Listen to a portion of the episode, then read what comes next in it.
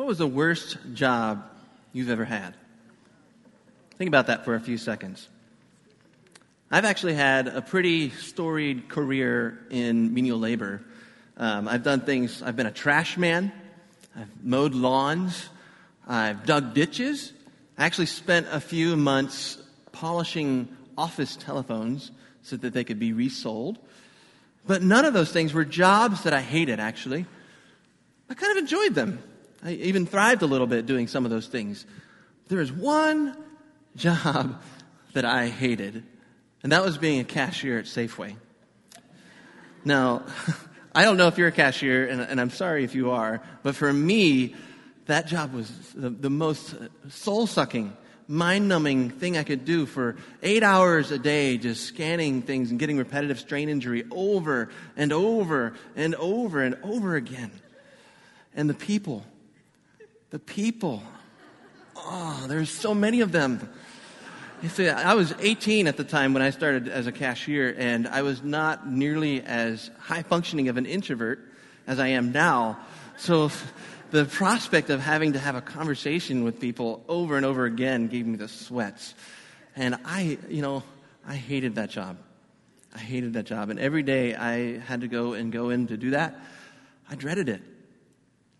And there's probably some of you here this morning who feel that Monday morning, you're going to dread going to your job.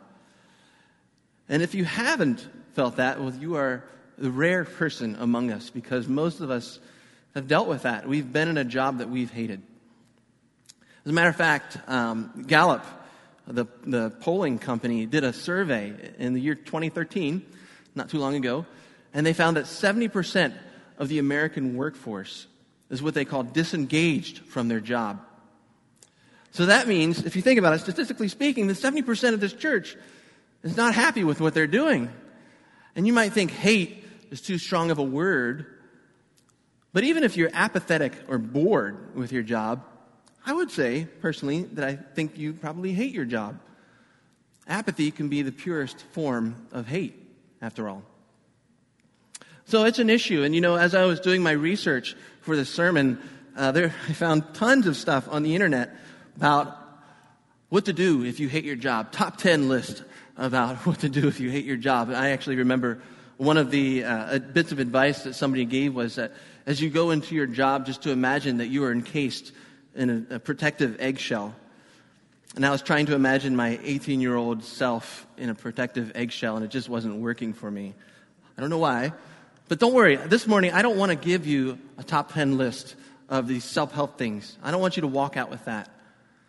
I want you to walk out with Jesus. Because I think Jesus is the one who have what we need to deal with the jobs that we hate. So, if you've been here through this series for the last couple of weeks, uh, then you know we've been doing a series called Undercover Boss. And we've been learning from Jesus how to do work. And before that, we did a series called Blue Collar God. And if you remember, we came up with a sort of biblical definition, not sort of, an actual biblical definition of work. And it's up here on the screen. Who's, can somebody shout that out for me?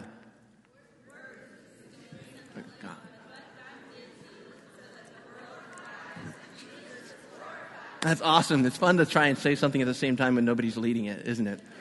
That's fun. But yes, that is the definition of work that we came up with. And we spent a lot of time thinking about that. But you know, at a theoretical level, you can only do so much with it. And so when we talk about the undercover boss, we try to talk about what, giving legs to this definition. What does this mean day by day? So we talked about serving and leading. And as it turns out, in Jesus' mind, they're exactly the same thing. And then we talked about what if you're retired or disabled? What does work mean for you then? And we tackled that issue. And then last week, Pastor Mark shared about how to deal with the rat race, to deal with comparison, consumption, chaos. And every step of the way, we have been sitting at the feet of Jesus, learning from the ultimate undercover boss what it means to do work his way. And, you know, who would have thought that a 2,000 year old Jewish rabbi would have something to, do, to say about how we do work today? But he does. And I'm grateful. So this morning, we're going to turn again to that Jewish rabbi from 2,000 years ago, and we're going to return to the Gospel of Mark where we've been, Mark chapter 14. And I'm going to read the passage and we're going to go through what it was like for Jesus to go through the situation that we're going to read about and, and kind of sit in his shoes for a little bit. And then I'm going to apply uh, how Jesus went through that to our own lives. Okay, why am I spelling this out? Because I want to remind us that we're not just reading about Jesus' disciples here in the Bible, but we are Jesus' disciples. And so, uh, a disciple is, is someone, uh, as you may know, who listens and learns and watches and follows and obeys. So, this morning we are going to learn from the Master of life. And he is still with us and teaching us even today. So turn with me in your Pew Bibles if you've got a Pew Bible or if you've got an electronic Bible or whatever it is to page 859 in your Pew Bibles, starting on verse 32 of Mark 14. Jesus and his disciples went to a place called Gethsemane, and Jesus said to his disciples, Sit here while I pray. And he took G- Peter, James, and John along with him, and he began to be deeply distressed and troubled. My soul is overwhelmed with sorrow to the point of death, he said to them. Stay here and keep watch. And going a little farther, he fell on the ground and prayed that if possible, the hour might pass from him. Abba, Father, he said, everything is possible for you. Take this cup from me. Yet not what I will, but what you will. Then he returned to his disciples and found them sleeping. Simon, he said to Peter, are you asleep? Could you not keep watch for one hour? Watch and pray so that you will not fall into temptation. The spirit is willing, but the body is weak. Once more he went away and prayed the same thing. When he came back, he again found them sleeping because their eyes were heavy, and they did not know what to say to him. Returning the third time, he said to them, Are you still sleeping and resting? Enough. The hour has come. Look, the Son of Man is betrayed into the hands of sinners. Rise, let us go. Here comes my betrayer. This is the word of the Lord. Father God, we come before you as learners, as listeners. Lord, truly, we seek to learn from you what to do with our lives day in, day out. So this morning, I ask that your Holy Spirit be present with us, that not only uh, this be the words that I speak, but Lord, the, the movement of your Spirit in our hearts, truly teaching us and making this real for us. Lord, we trust you to do this this morning. Amen. Well, this is a pretty bleak passage, isn't it? We've got uh, this kind of sense of foreboding. Uh, the themes of betrayal and abandonment are just rife throughout this passage. This is close to the end of, of Jesus' ministry, the last final hours, even, of his life. And uh, uh, just moments before, hours before we read this story, Jesus has sat down with the, his disciples and had his last supper with them. And there he tells them that someone is going to betray him. In verse 18, he says, One of you will betray me, one who is eating with me. Can you imagine knowing that you are having a meal, sitting down and eating with someone who is plotting your death. And then, moments after he tells his disciples this, he tells them not only will one of them betray him, but they're all going to abandon him. They're going to leave him in his moment of need. And Peter denies that he's going to deny Jesus. And he says, Never, never. But Jesus knows better. He knows what waits for him. He knows he knows to expect betrayal and abandonment. So, no wonder. No wonder as he goes into the Garden of Gethsemane to pray, he is dealing with agony, distress. His spirit is troubled. And you know, as we talk about job dissatisfaction, being unhappy with our jobs, I don't, I would imagine, just guessing, that very few of us have experienced something like this in our jobs. Very few of us have experienced betrayal, abandonment, the threat of death. So if anybody had had reason to complain, to say, I hate my job, I would think it would have to be Jesus. So, one of the things that's interesting about this passage that as we read it, not only do we see Jesus disturbed, but I think we enter into um, being disturbed a little bit ourselves.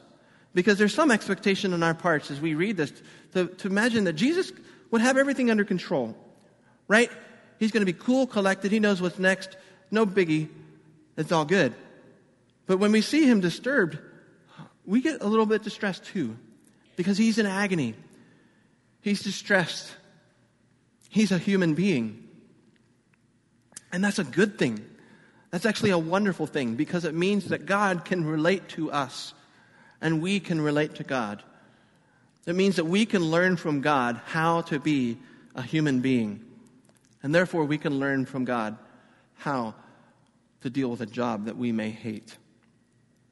So I think that there's two things that we can learn from Jesus in this passage. The first thing is that we can learn that Jesus was a man who knew what his mission was. And the second thing that we can learn is that Jesus was like a child with his father. So, first of all, Jesus was a man who knew his mission. You know, it may seem odd to say that Jesus had a job, but he did. And he says of himself in John 5 17, he says, My Father is always at his work to this very day, and I too am working.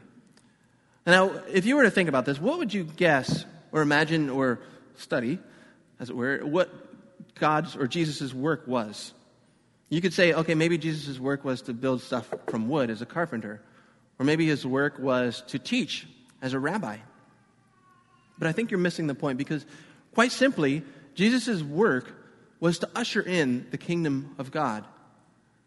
And as we see Jesus going about and healing deaf people and restoring poor people to their society, we get a glimpse of Jesus demonstrating what the kingdom of God looks like in our world. And he knew that to finish this work, it would cost him.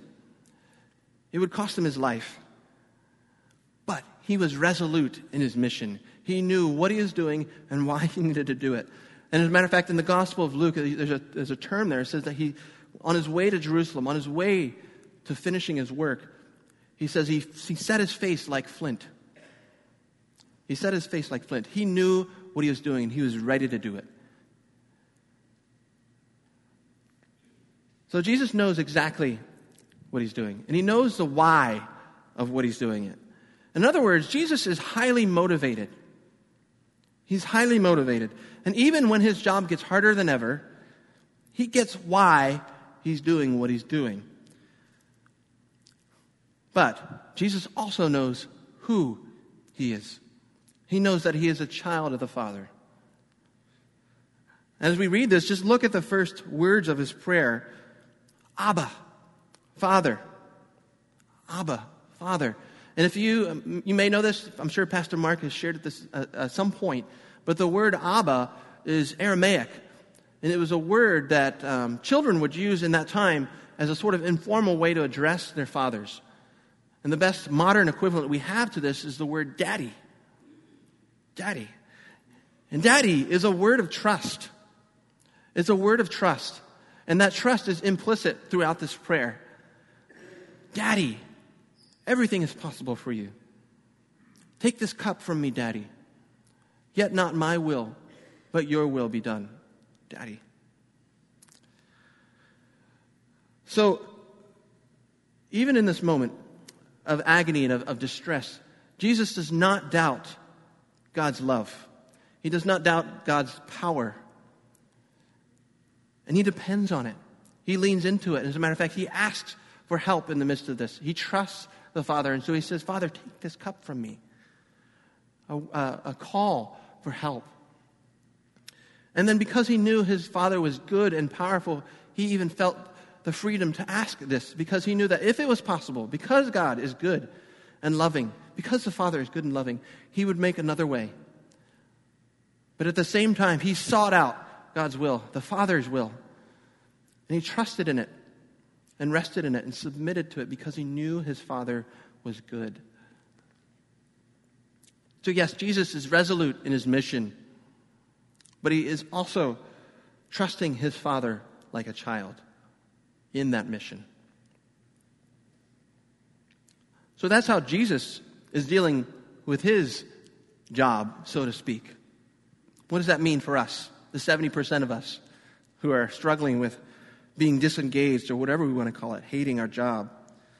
Well, first thing I want to ask you is do you know what your job is? Do you know what your job is? It's kind of a trick question because I'm not asking you, are you a teacher or are you a dump truck driver or a cashier or whatever it may be? That's not what I'm asking. I'm asking, do you know why you do what you do? Do you know what your motivations are? Do you know the job underneath the job, so to speak? Because when we talk about Jesus, as I mentioned earlier, you could say that Jesus technically was a carpenter or he was a rabbi. But obviously, that's not the whole of the picture. Because Jesus' job was, as I mentioned, ushering in the kingdom of heaven. That was what Jesus was about. And I could spend a lot of time talking about the kingdom of God because Jesus spent a lot of time talking about the kingdom of God. And It's actually a really great subject to talk about, but we don't have that time this morning. But the interesting thing is, is I think that we have been talking about the kingdom of God all along without talking in those terms. I remember the definition that we, we talked about earlier, definition of work. I know for many of you, this definition has reinvigorated what you do for your job space.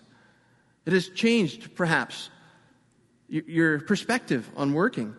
And I really believe that as you have entered into this kind of way of thinking about work, that you have actually been entering into the same mission that Jesus had. And if you think about it, just consider what Jesus did as he was going around and, and healing the blind and, and teaching and preaching and, and ultimately dying.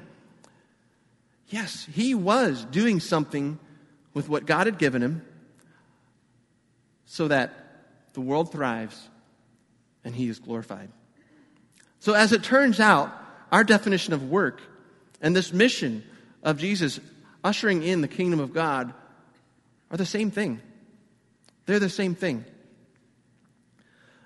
And I imagine as we sit here in this sanctuary, that I could poll all of you and I would find a bunch of different motivations for why you do work.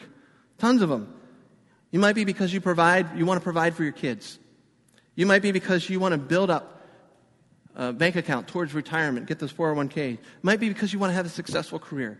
Whatever it is, all those things are fine things. But when the going gets tough, will that be enough? when you aren't recognized by your boss for doing your work, when you don't find meaning in your job anymore, when you don't get enough breaks or vacation and you're just tired, when you don't like your coworkers, when you're faced with an unethical situation, in those situations, will you find that your motive is enough to keep you going? And knowing your mission won't necessarily change your situation, but it will, I believe, change you. When you say that my job is not just making benefits, or my job is not just having a career, but if my job is to do something with what God has given me so that the world thrives and Jesus is glorified, then you begin to follow in Jesus' footsteps. You begin to become a disciple of Jesus. And instead of just being a cashier working for Safeway, then you become an agent of the kingdom, working for God Himself. You become part of a bigger mission, part of a bigger story when you take on this mission for yourself. And that can make all the difference in the world. It made all the difference for Jesus because he knew his mission. And when he knew his mission, it was the basis upon which he was able to endure the agony of the garden. And it can be the basis upon which we are able to go through the situations that we have to deal with in our work. So, why we do our work matters. It matters a lot.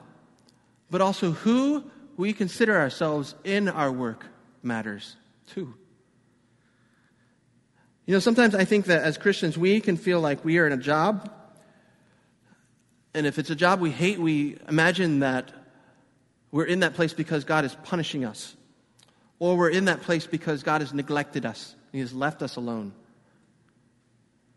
But if you can remember, and if you can look at this story and see that Jesus himself, the Son of God, the beloved one, was put in a place that he was clearly uncomfortable with, then perhaps the Father could call us into those places too. And the key to this is remembering that Jesus knew that as a child of the Father, God would have a purpose to his pain. And that this was a way that God was using him to accomplish his mission. And so I really believe that us too, as children of the Father, can have the same kind of trust. And as, uh, as children of the Father, that we can believe that sometimes God calls us into difficult situations, into painful situations, into boring jobs, so that, so that the world thrives and Jesus is glorified.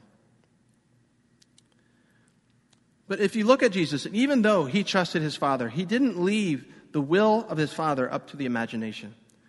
He asked him, he asked him for help. He sought out the will, and then he sought out the help to do that will. And you see, I can't tell any of you for sure what God's will is for your life. I can't. You have to reach out for God's hand like a child to his father, and you have to seek out his will for you. You have to seek his help to do that will.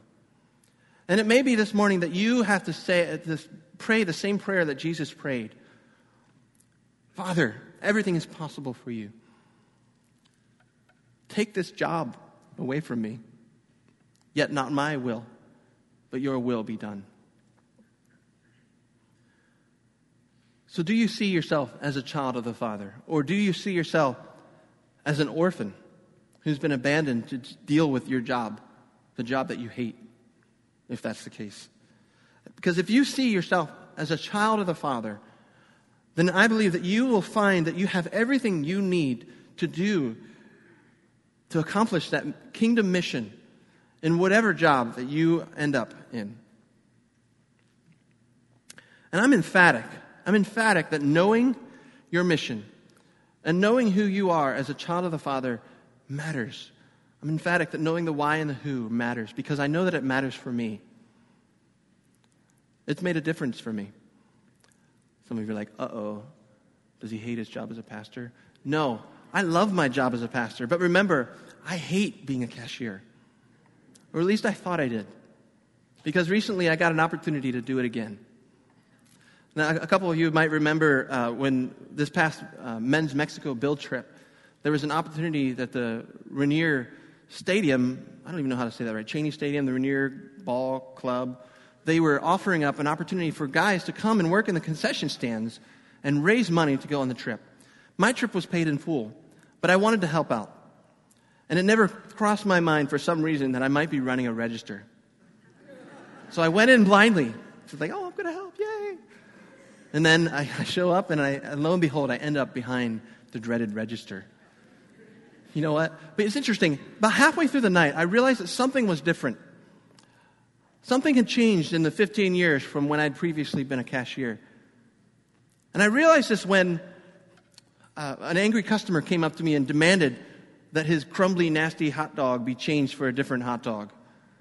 And I realized this. I realized that something was different when I had another customer who was angry with me because their food wasn't getting out in time and they were very impatient. And I realized that something was different when I found out that we were understaffed, and that's why the food was taking so long to come out. Because in all those situations, I didn't stop and say, I hate this job, like I would have 15 years ago. I didn't. As a matter of fact, I was kind of enjoying myself.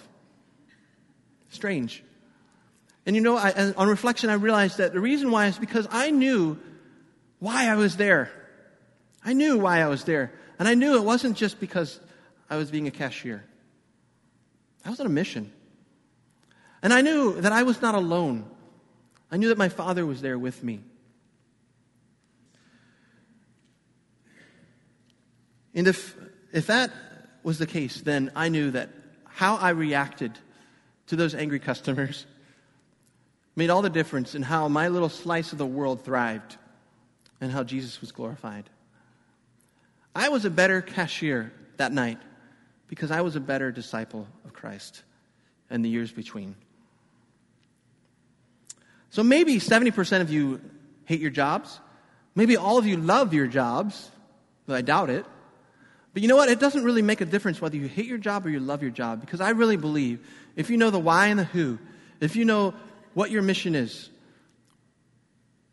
and if you know that you are a child of the Father, it makes all the difference in the world. And yes, your circumstances might change, but you could change. This morning, uh, many of you uh, saw in your bulletins there was a, a business card there of sorts. And on that card, it said your name, your role in the kingdom, and then your challenge. And I want you to take a few minutes to write this down. Uh, write down whether you're a teacher or whatever, and then I'm sure all of us have challenges in our jobs, whatever that may be. And I want us to practice what Jesus practiced. I want us to practice discipleship this morning, and I want us to offer our jobs as an offering to the Lord this morning. So we're going to have plates on the stage here, and uh, offering plates. And, and as you think about your job and as you pray about your job, you can bring up this business card and just toss it into the plate as an offering to the Lord. But for some of us this morning, some of us need to pray that prayer of Jesus that everything is possible for you, Father. Take this, whatever it is, away from me. Yet not my will, but your will. So we're going to have some elders and some people from the prayer team on the sides here. And up on the balcony, we're also going to have some, some people up there. As a matter of fact, if you're going to be one of the people uh, offering prayer, can you raise your hands up on the balcony so that people know who you are? Take some time. Look at this card. Pray over it. Offer it. Think about your job as something that God can be a part of. As a child of the Father, think about what He has called you to do as an, usher, an agent of the kingdom, ushering in the kingdom. And then come up here when you're ready and offer that to the Lord. Going to ask the people who are praying uh, to, to stand and come forward now to be prepared for that. I'm going to pray real quick. Father God, I'm grateful that you are the one who came to show us what it's like to be a human being in ways that no one has ever seen before. I'm grateful for your experience, but I'm also grateful, Lord, for your Holy Spirit, because we would not be able to do this without you. So this morning, as we consider our jobs and our roles in the kingdom and the challenges that we face, Lord, would we lift that up to you? Lord, as a child with their father, may our own hands be open. May we seek your will. May we ask you for your help. Lord, may we trust you. So this morning, Lord, we ask you to help us with that. Meet us here this morning. We pray in your name. Amen.